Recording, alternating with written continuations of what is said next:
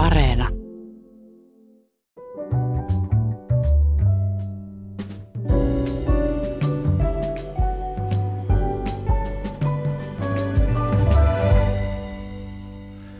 Ihmiskauppa kuulostaa jotenkin vanhahtavalta termiltä. Sanasta tulee mieleen lähinnä merirosvotarinoita ja historiallinen orjakauppa Atlantin valtameren yli. Mutta ikävä kyllä ihmiskauppa on edelleen hyvinkin ajankohtainen asia. Sitä esiintyy monessa muodossa muualla ja Suomessakin. Millaista ihmiskauppaa meillä Suomessa käydään? Mistä tunnistaa ihmiskaupan sellaiseksi? Miten sitä voidaan estää? Ja mikä on ihmisen hinta? Ihmiskaupasta puhutaan tänään ja vieraina studiossa ovat yhdenvertaisuusvaltuutetun toimiston ylitarkastaja Anni Valovirta ja sosiaali- ja terveysministeriön esi- erityisasiantuntija tohtori Minna Viuhko. Huomenta ja kiitos, että olette täällä tänään. Huomenta. Tuota, lienee parasta, jos kerrotte itse, millaista konkreettista työtä te teette ihmiskaupan saralla tai ihmiskauppaa vastaan toivottavasti.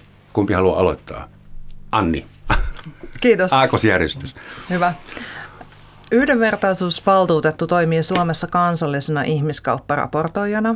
Ja se tarkoittaa, että ihmiskaupparaportoija seuraa, mitä Suomessa eri viranomaiset, järjestöt, muut toimijat tekee ihmiskauppaa vastaan. Ihmiskaupparaportoija laatii selvityksiä, selvittää esimerkiksi tiettyä ilmiötä tutkimuksellisin keinoin, hankkii parempaa tietoa jostain tietystä teemasta, antaa asiasta suosituksia ja lausuntoja. Sen lisäksi ihmiskaupparaportoijalla on mahdollisuus saada esimerkiksi yksittäisestä asiasta tietoja salassa pidettävistä tuomioista, yksittäisen henkilön oleskelulupa-asioista, miten jotain ihmiskaupan uhria on autettu ja niiden perusteella antaa esimerkiksi neuvoja eri toimijoille. Et meillä on hyvin laaja toimenkuva ja se käsittää sitä, että me valitaan aina, että mihin tiettyyn teemaan puututaan, ähm, miten neuvotaan tiettyjä asiakkaita tai heidän avustajiaan. Me osallistutaan erilaisiin työryhmiin, kansainväliseen yhteistyöhön ja seurataan sitä, että miten ne kansainväliset velvoitteet Suomessa toteutuu ja miten myöskin kansallinen lainsäädäntö toimii. Sä puhut asiakkaista. Ketä teidän asiakkaita on? No asiakkaita saattaa olla esimerkiksi ihmiskaupan uhrin avustaja, hänen läheisensä tai itse ihmiskaupan uhri, joka ottaa meihin yhteyttä, koska kokee, että ei ole esimerkiksi oikeudet toteutuneet viranomaisprosessissa, ei saa apua tai on muuten sellaisessa tilanteessa, jossa tuntuu, että ei enää niin kuin muita keinoja tavallaan ole ja haluaa saada selvyyden siihen, että onko tämä nyt mennyt ihan oikealla tavalla tai että voiko jotain tehdä, mitä voisi tehdä paremmin. Eli te olette se osoite, johon pitää mennä, jos epäilee, että on joutunut tai joutumassa ihmiskaupan uhriksi jollain tavalla. Itse asiassa mä ohjaisin kyllä ennemmin ihmiskaupan uhrin auttamisjärjestelmään, joka on siis konkreettinen taho, joka tekee sitä päivittäistä auttamistyötä.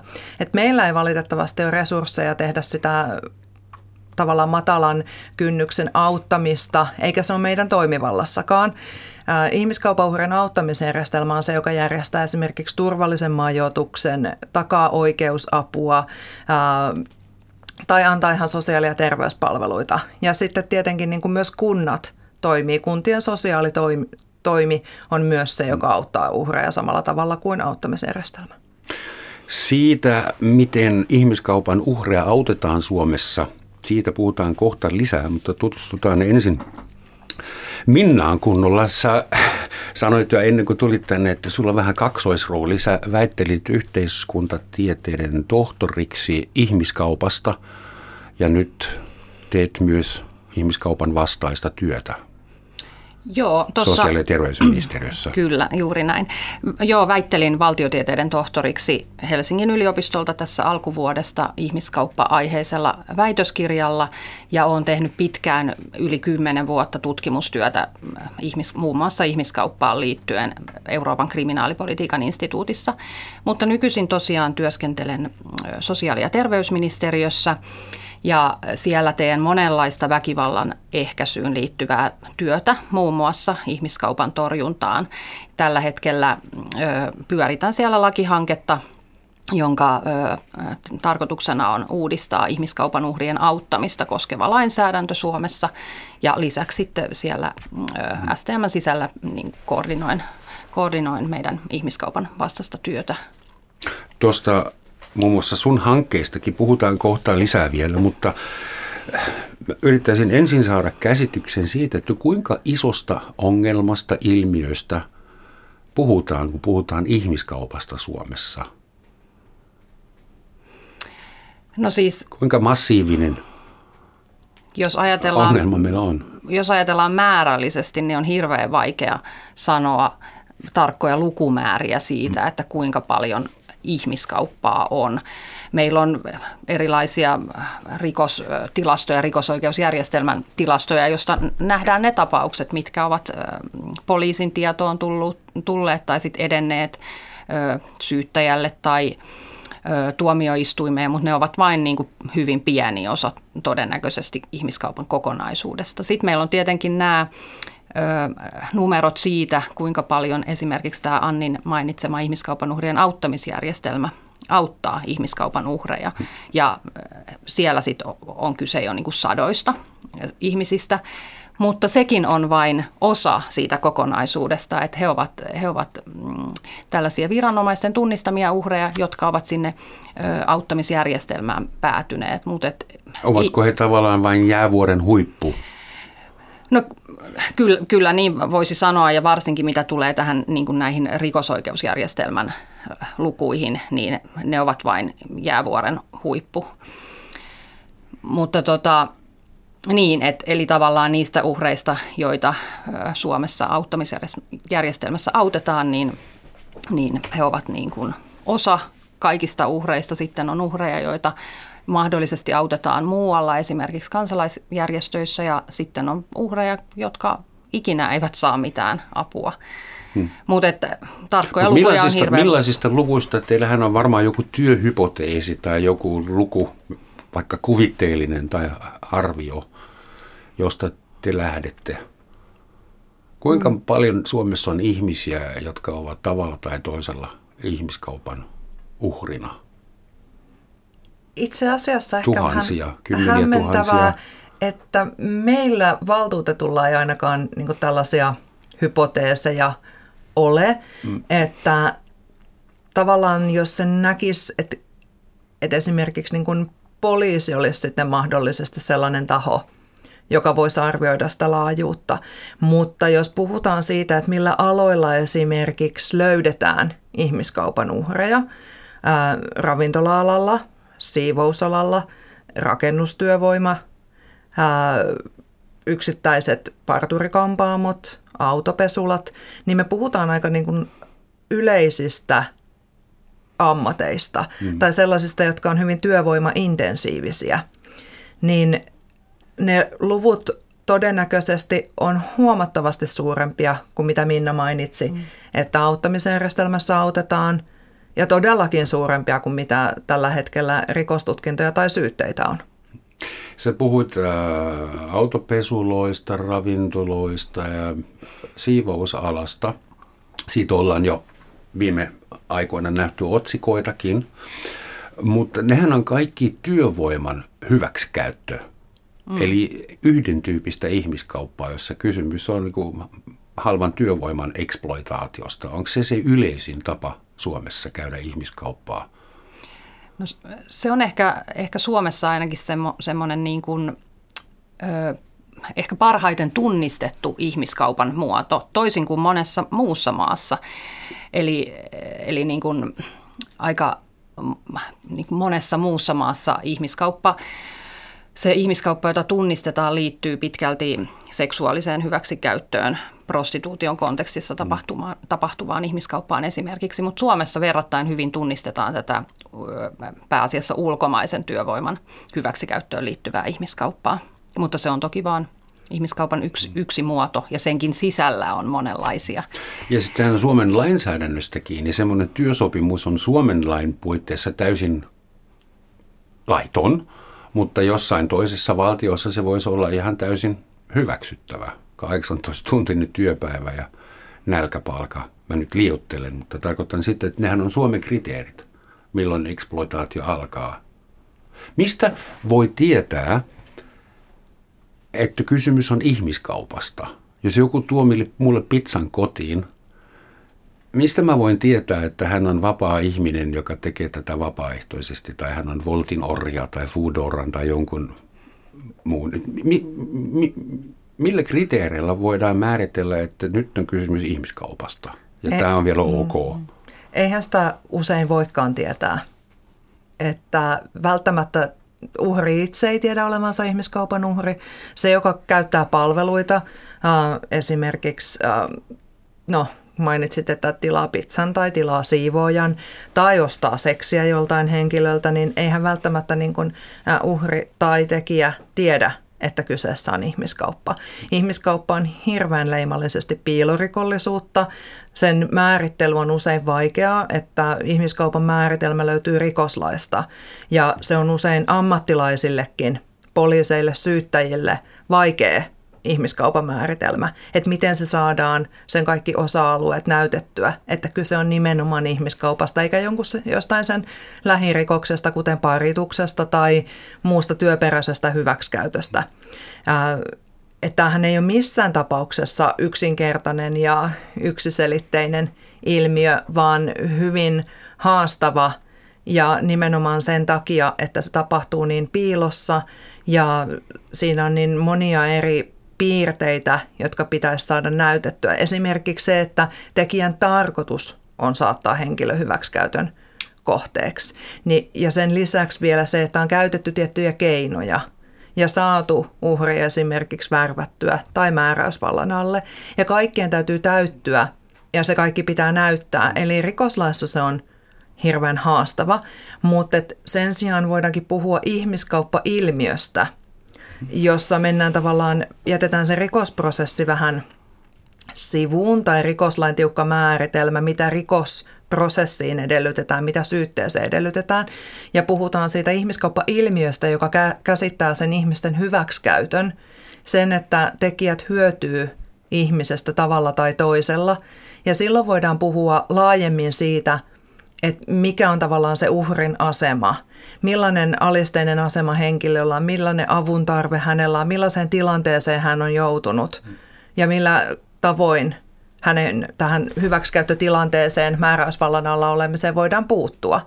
Esimerkiksi auttamalla häntä tai katkaisemalla se tilanne tai näkemällä yleensäkin, että tämmöinen ilmiö on olemassa ja se ei ole ok ja se tarvitsee niin kuin päättäväisiä toimia, että myöskin niin kuin rakenteilla – kuten myös yksittäisin toimin puututaan siihen, että ei luoda sellaisia tavallaan alustoja, jotka mahdollistaa ää, ihmisen joutumisen siihen ää, määräysvallan alle tai alisteiseen asemaan, siihen, että ei hänellä ole enää sitä vapaata valintaa toimia toisin kuin miten hän sillä hetkellä siinä tilanteessa joutuu toimimaan. Sekä on se kultainen kriteeri, jos ihmisillä ei ole enää mahdollisuus vapaasti valita – se on hyvin kuvaava. Lähtee sille, pois et... paikalta tai lopettaa hommat. Niin. Eli, niin.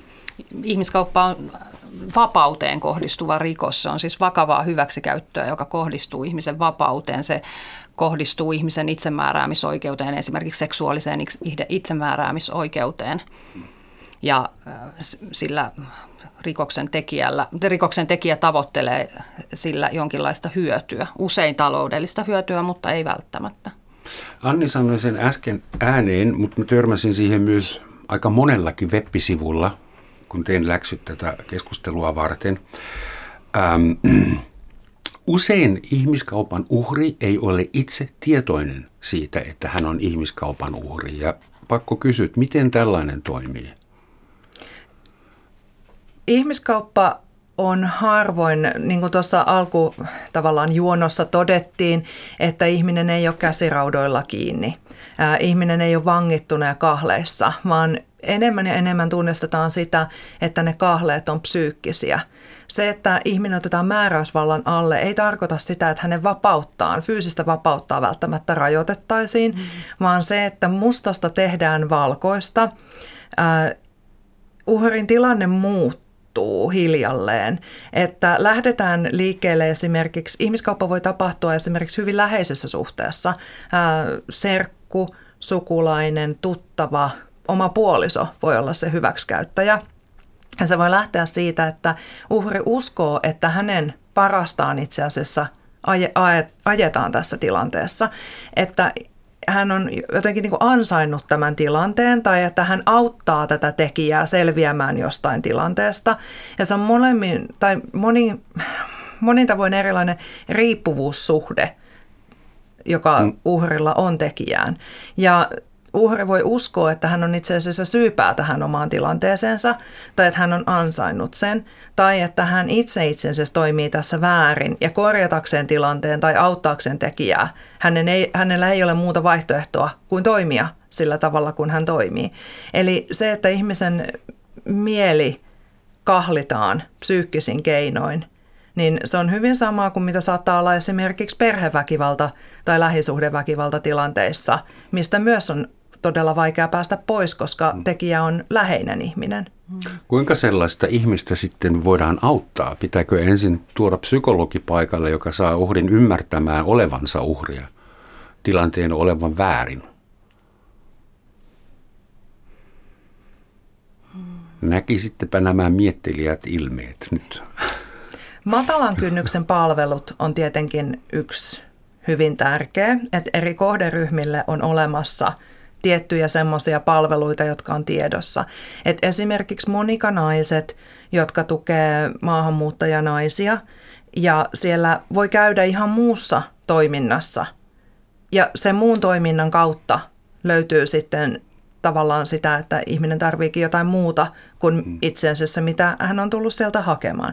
Tai pro-tukipiste, joka toimii taas niin kuin seksi, seksiä myyvien ihmisten kanssa – ää, tai rikosuhripäivystys, jonne voi henkilö tulla kertomaan, että hänelle ei ole maksettu palkkaa ja sitten paljastuu, että itse asiassa kyse on paljon vakavammasta asiasta kuin pelkästään siitä, että palkat on maksamatta. Mm.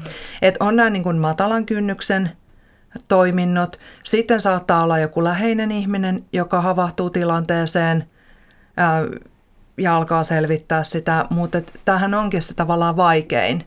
Et sen takia ihmiskaupan uhrien tavoittaminen voi olla hyvin haastavaa, koska kuten mä totesin jo jossain, että ihmiskaupan, ihmiskauppa on piilorikollisuutta, niin se saattaa olla piilossa uhrilta itseltäänkin. Mm. Eikä hän välttämättä Eli osaa lähteä hakemaan apua. Ihmiskauppa tulee siis viranomaisten tietoon lähes yksin omaan silloin, kun no ja tehdä rikosilmoitus tai on tapahtunut jotakin, mutta kukaan, siis asiakkaat, ihmiskaupan uhrit tai heidän läheiset tulevat niin kuin organisaatioiden luokse, mutta onko myös olemassa organisaatio, joka aktiivisesti valvoo Suomessa, käydäänkö meillä ihmiskauppaa jossain? Onko tämä enemmän, se on no, e- reaktiivinen järjestelmä, ei proaktiivinen? No enemmän Siitä... tulee ilmi sillä tavalla, että, että, niin kuin, että on tapahtunut jotain ja ihminen, ihminen hakee apua siihen asiaan tai niin kuin Anni sanoi johonkin muuhun asiaan. Eli ja niin kuin tämä auttaminen on monesti tosi pitkä prosessi, se vaatii aikaa, se niin kuin, vaatii aikaa myös niiltä ihmisiltä, jotka uhria auttaa. Ja niin kuin on tärkeää, että he ensinnäkin saavat luotua luottamuksellisen suhteen keskenään, jolloin tämä mahdollinen uhri ehkä uskaltautuu vähitellen sitten alkamaan puhua siitä, että mitä kaikkea hänelle on tapahtunut. Mutta harvoin on tilanne se, että joku tulee poliisin tai jonkun järjestön tai ihmiskaupan uhrien auttamisjärjestelmän ovelle, moi, mä oon ihmiskaupan uhri. Eli, Auttakaa. Niin, mm. eli, eli kyllä se lähtee niin kuin Eli teidän toi, pitää itse avun usein tajuta, että on kysymys ihmiskaupasta. Mm. Yksi, mitä en maininnut, on esimerkiksi sosiaalityö, lastensuojelu. Mm. Suomessa on neuvolapalveluissa tunnistettu ihmiskaupan uhri. Huomattu, että kaikki ei ole kunnossa ja siitä se selvittäminen lähtee. Et mm. usein ihmiskaupan uhrit voi olla tai niissä henkilöissä, jotka ta- toistuvasti tulee esimerkiksi ää, sosiaalityön palveluiden pariin, että taas on käynyt jotain huonoa, tavallaan ää, aina on joku avun tarve tai aina joutuu johonkin ongelmiin, niin se saattaa olla yksi indikaatio siitä, että sen ihmisen kokonaistilanne ei välttämättä ole ää, ollenkaan kunnossa. Mm. Että siellä saattaa olla taustalla jotain muuta. Mm. Se saattaa olla avun huutosarja, mm. semmoinen. Ja tosiaan, että ihminen saattaa ymmärtää, että hän on niin kuin jonkunlaisen kaltoinkohtelun tai väärinkäytösten, äh, väärinkäytösten uhri, mutta ei sitä, että kyse nyt on nimenomaan ihmiskaupasta. Hmm. Ja sitten yksi ehkä asia, mikä, on, mikä tavallaan kuulostaa, kuulostaa karulta, mutta monissa tilanteissa myös uhrit on niin kuin saattanut tottua elämänsä aikana aika monenlaiseen hyväksikäyttöön, väkivaltaan, kaltoinkohteluun, jolloin siihen ei ehkä niin kuin välttämättä osata hakea apua tai sitä ei edes tunnisteta, vaan se on, niin kuin, se on jotain, mitä... Muuttunut normaaliksi. Niin, aivan. Joo uudeksi normiksi. En halua sanoa kul- kulttuuritaustaksi. Niin, niin. ja rakenteellisella tasolla siellä on tietysti monenlaisia siis ö, sukupuolten väliseen epätasa-arvoon, köyhyyteen liittyviä kysymyksiä. Jotka... Päihteiden käyttöön, mm. asunnottomuuteen tai esimerkiksi miten nyt äh, vajaa pari vuotta sitten julkaistu selvitys lapsiin kohdistuvasta ihmiskaupasta Suomessa nosti esiin esimerkiksi koulukodeista hatkaavat nuoret, jotka alaikäiset, jotka tarvii jonkun paikan, jossa olla, mm. ää, jotka on lähtenyt pois koulukodista, karannut ja jotka itse varmaan luulee olevansa syypäitä tilanteeseensa, niin heitä hyväksi käytetään. Ja siinä voi olla kyse myös ihmiskaupasta. Tästä tulee mieleen huutolaisuus, joka oli ihmiskaupan yksi muoto Suomessa ja Ruotsissa paljonkin harrastettu, kun kylän orpolapset huutokaupattiin niille, jotka tarjosivat väiteen.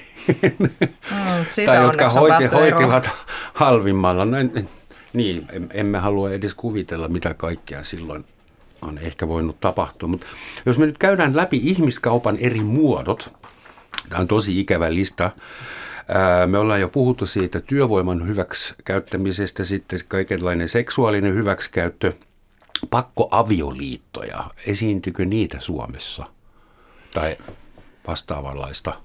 Kyllä, niitäkin esiintyy Suomessa ja, ja ymmärtääkseni sekä ihmiskaupan uhrien auttamisjärjestelmä että sitten tietyt järjestöt, kansalaisjärjestöt ovat, ovat ö, tässä viime vuosien aikana tunnistaneet koko ajan niin kuin enemmän ja enemmän tämmöisiä pakkoavioliittoon liittyviä tilanteita. Eli se on tilanne, mikä on meilläkin olemassa. Mm. Mutta äh, ilmeisesti lapsikauppaa ja laittomia adoptioita ei Suomessa kauheasti harrasteta. Anni kertoi nimittäin ennen kuin tultiin tänne studioon, että Suomen hyvä byrokratiajärjestelmä tekeekin sen lähes mahdottomaksi. Että Suomessa ei voi myydä eikä ostaa vauvoja, se, siitä jää jälki johonkin. Näinkö se meni? Ja niin, ei myöskään siis... käydä ilmeisesti yksittäisillä elimillä niin kuin ihmisruumin varaosilla ei myöskään Suomessa kauppaa käydä. Ei, kyllä Weberilaisessa byrokratiassa ja siinä, että ihmisiä rekisteröidään ja tietyille prosesseille on tiukat vaatimukset, niin siinä on se niin kuin yksilöä suojaava vaikutus. Mutta Suomessa on ihmisiä, jotka on tullut tänne muualta ja jotka on siellä niin kuin muualla joutunut esimerkiksi elinkaupan uhriksi. Että se heijastuu tavallaan tänne myös toisella tavalla ehkä – ja vaikka ei varsinaisia laittomia adoptioita äh, Suomessa kauheasti olisikaan, niin kyllä muunlaista lapsiin ja nuoriin kohdistuvaa ihmiskauppaa täälläkin voi olla. Esimerkiksi nuo pakkoavioliitot, niin nehän voivat kohdistua myös ala, alaikäisiin. Ja sitten niin kuin Anni mainitsi, nämä, nämä tota, nuoret, hatkaavat nuoret. Niin, hatkaavat nuoret. Niin tota, hehän, myös, hehän myös ovat siis alaikäisiä. Kuulostaa, eli, siinä kuulostaa mielessä, siltä, että mm. naiset ja nuoret on eniten vaarassa joutua ihmiskaupan uhriksi. Ja onko, se, onko näin? No, kyllä tai se, työkykyiset miehet? No, no siis erityisesti ehkä tuohon työ, työvoiman, ulkomaisen työvoiman hyväksikäyttöön liittyen, niin siellä on kyllä paljon myös miesuhreja. Eli, eli mun mielestä ei voida jotenkin määritellä, että kuka tai niin kuin kuka on ihmiskaupan uhri, että se olisi joku yhden, yhdenlainen ihminen. Että on eri sukupuolia, eri ikäisiä, erilaisia taustoja, on kantasuomalaisia, on ulkomaalaisia, ulkomaalaistaustaisia. Se on niin kuin hyvin moninainen Sen joukko. olen jo oppinut, että ihmiskauppasana on hyvin moni, monitahoinen mm. termi. Kuinka kansainvälinen Suomen ihmiskauppa on? Nykyään, koska ilmeisesti aika paljon on yhteyksiä muualle ja uhria tulee muualta, kenties tekijöitäkin. Kyllä, sekä uhreja että tekijöitä. Ja aika, aika usein, ei aina, mutta usein uhri ja tekijä ovat niin kuin samasta maasta lähtöisin. Mm-hmm. Eli esimerkiksi ravintolaan rekrytoidaan työntekijöitä sieltä omasta mm, kotimaasta tai sieltä, mistä ollaan, ollaan Suomeen muutettu tai mistä ollaan lähtöisin. Hmm. Sitten on kantasuomalaisten välisiä sekä uhri että rikoksen tekijä on kantasuomalainen. Mikä on tyypillisin, tämä nyt on ehkä vähän hassu kysymys, mutta heitän sen kuitenkin, mikä on tyypillisin kantasuomalainen tapa harjoittaa ihmiskauppaa? Vaikeeta. Alkoihoisten suomea äidinkielenä puhuvien, kenties jopa heteroseksuaalisten perinteisten suomalaisten.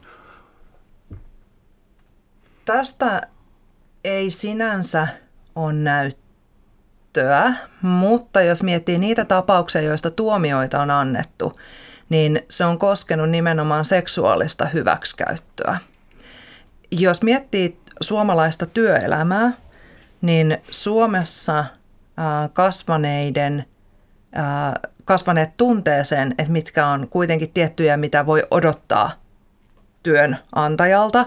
Ja ei ole sitä tavallaan niin kuin Suomesta karkottamisen – pelkoa taustalla esimerkiksi työpaikan vaihtamisen osalta niin. tai rajoitteita siltä osalta, että, että jos työssä tulee ongelmia, niin Suomessa kasvaneella on paljon enemmän niin kuin ymmärrystä siitä ja mahdollisuuksia niin tavallaan niin poistua. Siltä passi pois, että se olisi niin, niin vankina. Niin, niin. mutta sitten nämä, mistä on annettu hyvin kovia tuomioita, on koskenut ää, nimenomaan seksuaalista hyväksikäyttöä Suomessa.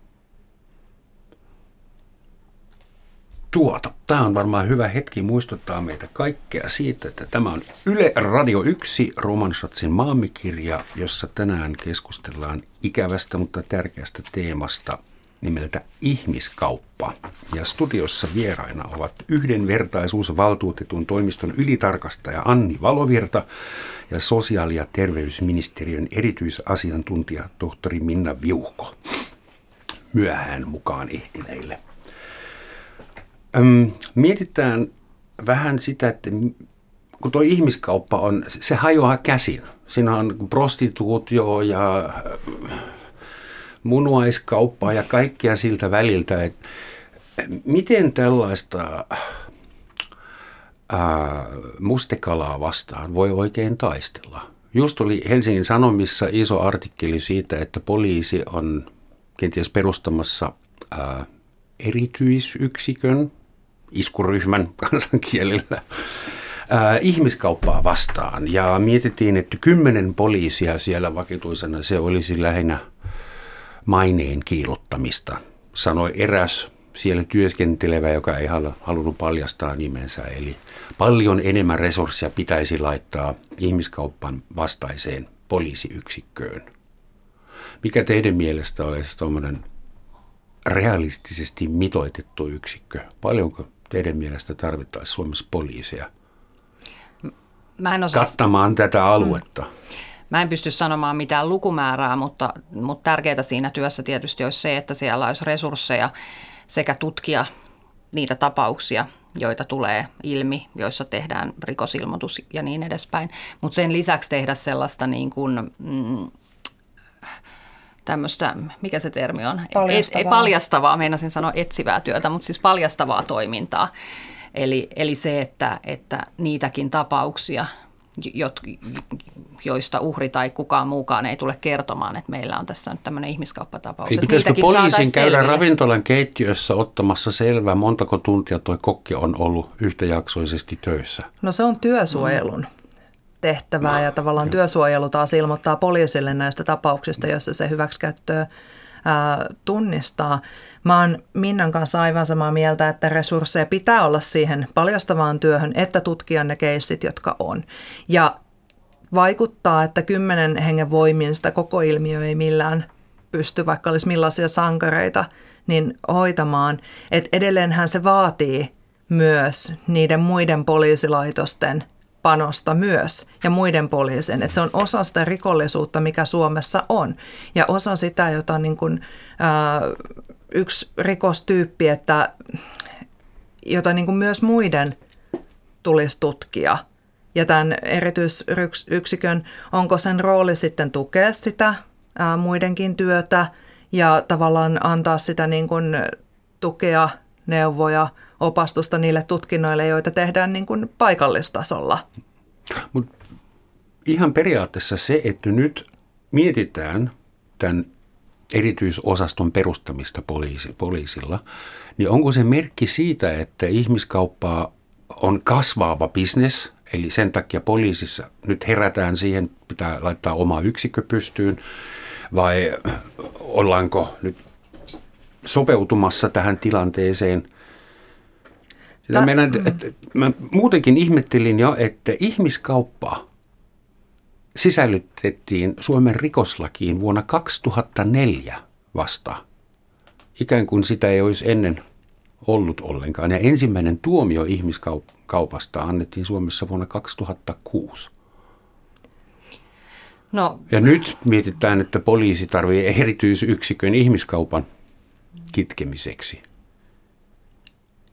No se, jos sitä miettii sitä ihmiskaupan kriminalisointia, niin se ehkä lähti liikkeelle pitkälti niin kuin kansainvälisestä paineesta, niin kansainvälisistä sopimuksista ja niiden asettamista velvoitteista, jolloin, jolloin niin kuin todettiin, että Suomessakin tälle asialle pitää tehdä jotain. Tietenkään se ilmiö ei ole syntynyt silloin – että onhan se ollut olemassa, mutta silloin siihen havahduttiin. 2000-luvun alkupuolella siihen ehkä niin kuin havahduttiin, että tämä tosiaan koskettaa myös, myös meidän yhteiskuntaa. Ja senkin jälkeen se on ollut pit, pitkä ja hidas, hidas prosessi, että todella täälläkin ymmärretään, että, että Suomi ei ole millään tavalla niin kuin tästä ilmiöstä vapaa vaan tämä koskettaa meitä niin kuin kaikkia muitakin maita. Onko teidän mielestä oikea idea perustaa se erityisyksikkö? Koska sitten voisi sanoa, että no meillähän on erityisyksikkö asian hoidossa. Taken care of. Yhdenvertaisuusvaltuutettu on suositellut erityisyksikköä. Ja nimenomaan sen takia, että tämä ilmiö on haastava ja se vaatii perehtymistä, siinä on se paljastava työ, että myöskin se, että se on tukena muulle, niin valtuutettu on kyllä nähnyt, että tämä on perusteltua ja kansainväliset esimerkit ja kokemukset osoittaa, että tämmöiset erityisyksiköt on toimivia ja niillä on mahdollisuus nimenomaan panostaa ja perehtyä tähän ilmiöön ja tukea myöskin sitä ää, muuta poliisikuntaa siinä ihmiskaupan vastaisessa työssä. Mutta jos ajatellaan laajasti ihmiskaupan vastaista työtä, niin poliisi on tietenkin yksi keskeinen toimija, mutta ei ainoa. Eli, eli tavallaan ehkä niin kuin mun mielestä poikkihallinnollisuus, moniammatillisuus on, on tässä kyllä avainsanoja. Eli, eli tätä työtä tehdään tosi monella sektorilla ja niin kuin, tähän tarvitaan niin kuin osaamista sosiaali- ja terveyspuolella – poliisissa ja muiden rikosoikeusjärjestelmän toimijoiden keskuudessa, matalan kynnyksen palveluita tarjoavien järjestöjen keskuudessa, työsuojelussa. On, on, on paljon eri, eri toimijoita ja eri sektoreita, jotka tekevät ihmiskaupan vastaista työtä ja joilla tulee olla se riittävä osaaminen tehdä sitä työtä. Olet itse mukana sosiaali- ja terveysministeriön työryhmässä, joka aloitti työt vasta nyt kesällä, eli ette voi varmaan vielä briljeerata saavutuksilla, kun se on kesäkuusta alkaen ollut. Mutta kerro vähän tästä teidän työryhmästä, että miksi se asetettiin ja mitä te teette? No tosiaan tarkoituksena on uudistaa ihmiskaupan uhrien auttamista koskeva lainsäädäntö. Meillä tällä hetkellä on Suomessa lainsäädäntö, ihmiskaupan uhrien auttamisesta ja se on sijoitettu niin sanottuun vastaanottolakiin. Eli, eli laki kansainvälistä suojelua mm, hakevien, hakevien vastaanotosta, joka tietysti siis ko- koskee erityisesti siis turvapaikanhakijoita. Mm-hmm. Mutta koska ö, ihmiskaupan uhrit ovat myös muita kuin ulkomaalaistaustaisia, niin on pohdittu sitä, että onko se oikea paikka sille sille lainsäädännö, lainsäädännölle. Ja tässä ö, muutama vuosi sitten tehtiin yhdenvertaisuusvaltuutetun toimiston ja Euroopan kriminaalipolitiikan instituutin toimesta selvitys, jossa arvioitiin sitä meidän nykyistä lainsäädäntöä. Ja siellä tuli ilmi erilaisia mm, ongelmakohtia tai haasteita siihen lainsäädäntöön ja sen soveltamiseen liittyen. Ja nyt on sitten päätetty, että sitä lainsäädäntöä lähdetään hmm. uudistamaan. Mutta miten se uudistetaan, se on vielä No se on, se, työryhmän se, se jäsenten työ on vasta. Joo, se on vasta al- alkuvaiheessa se työ, mutta... Ja me saamme teiltä raportin vuoden 2022 lopussa. No 2022 lopussa olisi tarkoitus olla hallituksen esitys, joka sitten eduskuntaan e- etenisi. Lainsäädännön muuttaminen demokraattisilla keinoilla on pitkä ja vaivalloinen prosessi. Ja myös on ihan hyvä, että tätä ei tarvitse tehdä puolessa vuodessa, koska se on oikeasti iso, iso työ ja mm. pitää miettiä. Meillä on niin keskeisenä tavoitteena siinä lainsäädännössä siis vahvistaa uhrilähtöisyyttä, turvata ihmiskaupan uhrien oikeuksien toteutuminen parantaa entisestään ihmiskaupan uhrien asemaa. Ja nämä on isoja kysymyksiä, jotka pitää perinpohjaisesti miettiä, että miten se, miten se tehdään, jotta saataisiin toivon mukaan mahdollisimman hyvä laki, jota lakia soveltavat voisivat sitten käyttää paremmin kuin nykyään. Anni kirjoittaa blogia ja mä katsoin siitä blogista, että sullakin on ihan käytännön tai se sulla oli ihan käytännön ehdotus, miten ihmiskaupan uhreja voitaisiin mahdollisesti auttaa nimittäin oleskeluluvalla. Niin kerro, mitä kirjoitit blogissa, miksi nykyinen oleskelulupakäytäntö on sun mielestä huono? Ihmiskaupan uhrilla on mahdollisuus saada oleskelulupa lain mukaan joko rikosprosesseja tu- tuomioistuinkäsittelyä varten tai jos hän on erityisen haavoittuvassa asemassa oleva ihmiskaupan uhri, hän voi saada sen ihan sen haavoittuvan aseman perusteella. Mutta tällä hetkellä ää, itse asiassa ihmiskaupan uhrit hirveän harvoin saa kumpaakaan luvista. Ää, ensinnäkin ongelmana tässä niin kun tuomioistuinkäsittelyä ja rikosprosessia varten myönnettävässä luvassa on se, että sen luvan myöntäminen saattaa kestää hyvin pitkään. Ja siinä henkilö joutuu tavallaan odottamaan jotain, jotta se toipuminen voi alkaa. Vaikka se lupa on luotu tilapäiseksi sen takia, että se rauhoittaisi uhrin tilanteen, kun sitä rikosprosessia käydään läpi, että hänellä on mahdollisuus oleskella Suomessa, että ei tarvitse huolehtia siitä, että joutuuko hän nyt lähteen kotimaahan kesken kaiken, että kun henkilö on täällä etenkin joutunut hyväksikäytetyksi esimerkiksi työelämässä. Tästä lähtee käyntiin rikosprosessi. Asiaa tutkitaan. Häneltä loppuu luultavasti työt siinä vaiheessa. Oleskelulupa odottaessa hänellä ei ole oikeutta etsiä uutta työpaikkaa tai työskennellä siellä. Hän on hyvinkin velkaantunut mahdollisesti siinä tilanteessa. Niin Vaikea se, asua ilman oleskelulupaa. Kyllä, joo. No yleensä he on sitten ihmiskaupan uhrien auttamisjärjestelmässä, joka onneksi hoitaa tämmöisen okay. keskeisen elämän alueen. Mutta että se oleskelulupa ei vastaa ihmiskaupan uhrien tarpeisiin. Ja sama sitten niiden, jotka on joutunut esimerkiksi seksuaalisen hyväksikäytön kohteeksi, mutta jostain syystä tutkintaa ei ole. Esimerkiksi rikos on tapahtunut ulkomailla, mutta jotka on haavoittuvassa asemassa. Niin se ihmiskaupan uhrin haavoittuvan aseman perusteella myönnettävä oleskelulupa, niin sen edellytykset on hyvin korkealla. Ja ne on tehty, ne hallituksen esityöt, ennen kuin Suomessa oli itse asiassa tunnistettu yhtään ihmiskaupan uhria, jolloin ne ei vastaa enää sitä tilannetta, jota nykypäivänä tunnistetut ihmiskaupan uhrit vastaa. Hmm. Joten se täytyisi uudistaa se oleskelulupaprosessi ihan sen takia, että ihmiskaupan uhreilla olisi joku käsitys siitä, että millaisissa tilanteissa he ylipäänsä voi saada sen oleskeluluvan, jotta ihmiskaupan uhrien tarpeisiin voitaisiin vastata myös vakiinnuttamalla oleskelu Suomeen. Onko sinulla käsitystä siitä, kuinka usein on käynyt niin, että joku ei saanut sitä oleskelulupaa ja joutui pois Suomesta mahdolliseen entiseen kotimaahan ja joutui siellä kahta kauheammin, ehkä jopa kostotoimenpiteiden. Tai siis kuinka usein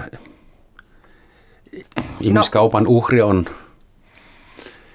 päässyt Rapo- tai valtuutetulla on tietoa näistä tapauksista, joissa ihmiskaupan uhrille ei oleskelulupaa myönnetty tai että uhrit on käännytetty Suomesta esimerkiksi kesken rikosprosessin tai he on lähtenyt muuten pois.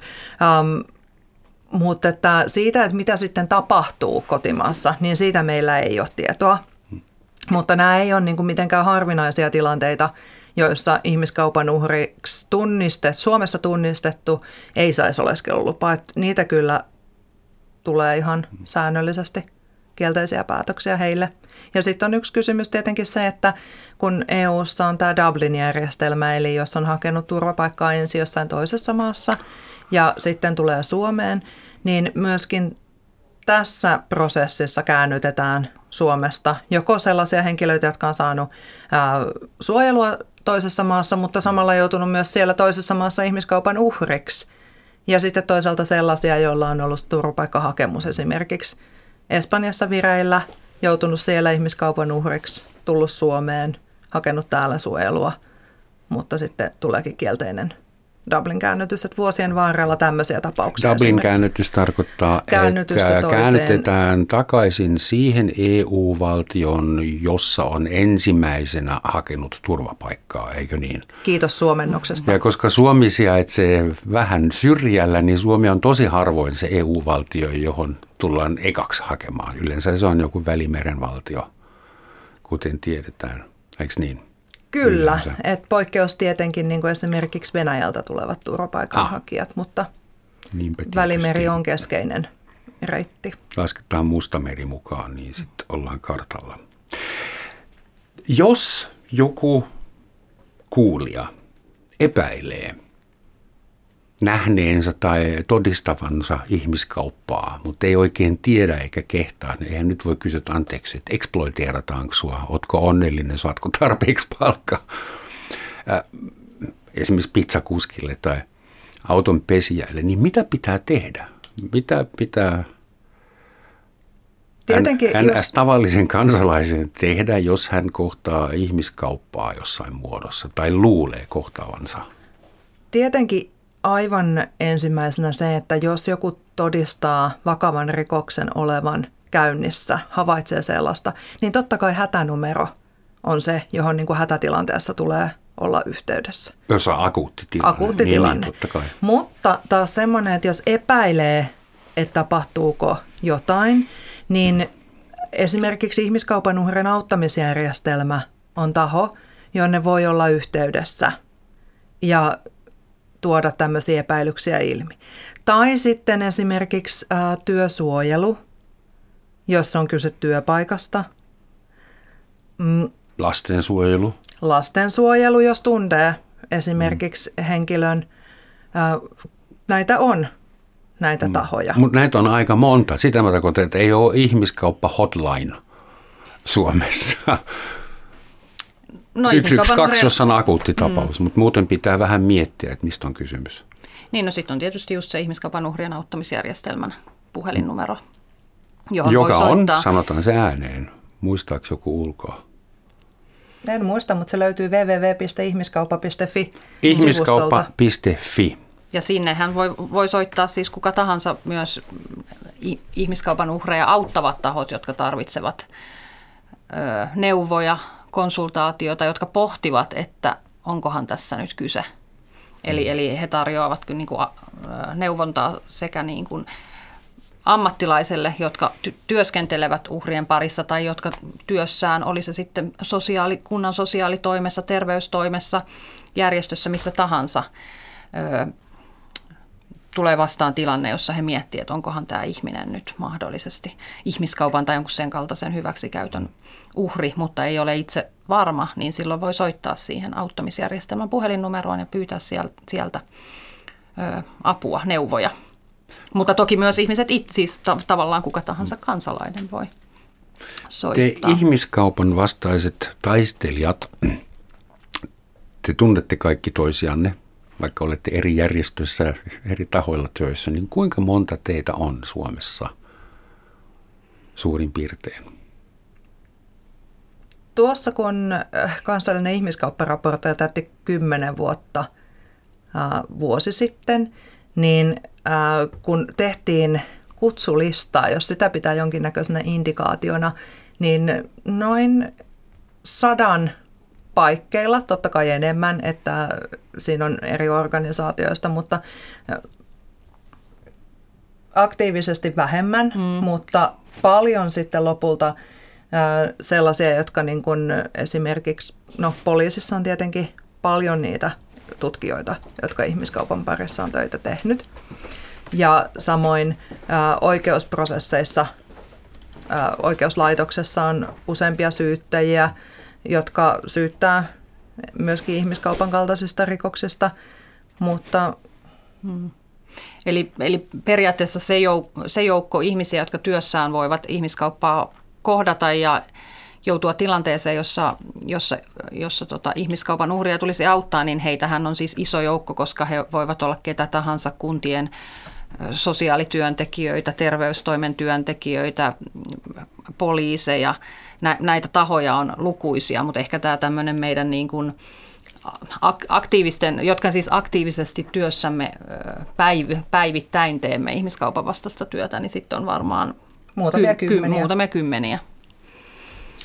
Plus sitten mahdollisesti poliisin uusi, ainakin kymmenpäinen erityisosasto. Hei, se www-osoite on ihmiskauppa.fi ja puhelinnumero, jota mulle juuri tuotiin tänne studioon, suuret kiitokset, on Helsingin suunta eli 09295 463 177. Meillä on muutama minuutti aikaa vielä. Itse asiassa, saanko mä puuttua tuohon puhelinnumeroon? Sun täytyy, jos on puututtava. Ää, se Onko se väärä taitaa numero? olla 0295, joka on siis valtionhallinnon mm. puhelinnumeroiden. Hyvä. Eli, eli hel, ei Helsingin suunta, tähän loppuu Helsinki keskeisyys. Oikea puhelinnumero ihmiskauppa.fi 0295 463 177. Olisi pitänyt itse huomata, kun se oli yksi liian pitkä se numero se alussa. Kaksi kysymystä, joista yksi on ehkä vähän epäasiallinen, mutta haluan kuitenkin. Kun tehtiin tiimin kanssa valmistelutyöt tätä keskustelua varten, pyöriteltiin aika monia nimiä ja katsottiin, kuka Suomessa tietää ihmiskaupasta jotakin. Ja ei tullut ensimmäistäkään miestä mies oletettua vastaan. Kaikki olette naisoletettuja tällä alalla. Onko se trendi, oire, puhdas sattuma? Voiko sitä tulkita jollain tavalla? No, Pitääkö? Ihmiskaupan vastainen työ, kuten ehkä aika moni, moni muukin tämmöinen ihmisoikeuksiin liittyvä työ, on on syystä tai toisesta aika, aika naisvaltainen kenttä, että kyllä me usein istutaan kokouksissa ja seminaareissa, missä todetaan, että sali on melko lailla täynnä naisoletettuja, mutta on meillä myös miehiä tässä työssä muka, mukana. Esimerkiksi sisäministeriön hallinnon alalla, myös ihmiskaupan uhrien auttamisjärjestelmässä, syyttäjiä. Hmm. Et ei, ei ole täysin sataprosenttisesti Ei kannata vetää sellaisia johtopäätöksiä, mm. että kenties toisilla on enemmän empatiakykyä. Eikö? Ei mennä niin vaaralliselle alueelle, vaan viimeinen kysymys on se, että kun meidän maailma muuttuu niin nopeasti, meillä ei ollut ruokakuskeja vielä muutama vuosi sitten, ja siis ammattia syntyy yön yli uusia nimikkeitä, joita me ei voida vielä kuvitellakaan, niin mihin pitää katsoa, jos haluaa hyvissä ajoin nähdä, missä seuraavat ihmiskaupan muodot syntyy, koska varmaan syntyy uusia riippuvuussuhteita, mm. ainakin työelämässä. Seksi on ehkä aika perinteinen no rikollisuuden itse, ala. Itse asiassa sekin on nyt, mikä koronan kautta on tullut yksi huoli, on verkossa tapahtuvan seksuaalisen hyväksikäytön kasvu. Nimenomaan koronan aikana, kun lapset etenkin on, viettää paljon aikaa ää, tietokoneilla tai netissä, sosiaalisen median alustoilla, niin sehän on yksi sellainen ää, piste, johon tulisi katsoa entistä tarkemmin. Ää, ja tavallaan se on koko ajan läsnä siinä, mitä me kaikki tehdään ja missä me liikutaan sosiaalisen median alustoilla, mutta että miten niin kun, ää, huomata se, että mitä siellä tapahtuu. Että sehän voi olla rajat ylittävää, että joku Suomesta esimerkiksi ää, tilaa sellaista materiaalia, joka on tuotettu tai joka on siis ihmiskauppaa, mutta joka tapahtuu muualla. Hmm. Että sehän on hyvin rajat ylittävää. Tai sitten se voi olla Suomessa tapahtuvaa, verkon välityksellä tapahtuvaa seksuaalista hyväksikäyttöä, joka itse asiassa täyttää ihmiskaupan määritelmän. Hmm. Onko semmoista jo syntynyt kuin digitaalinen orjuus?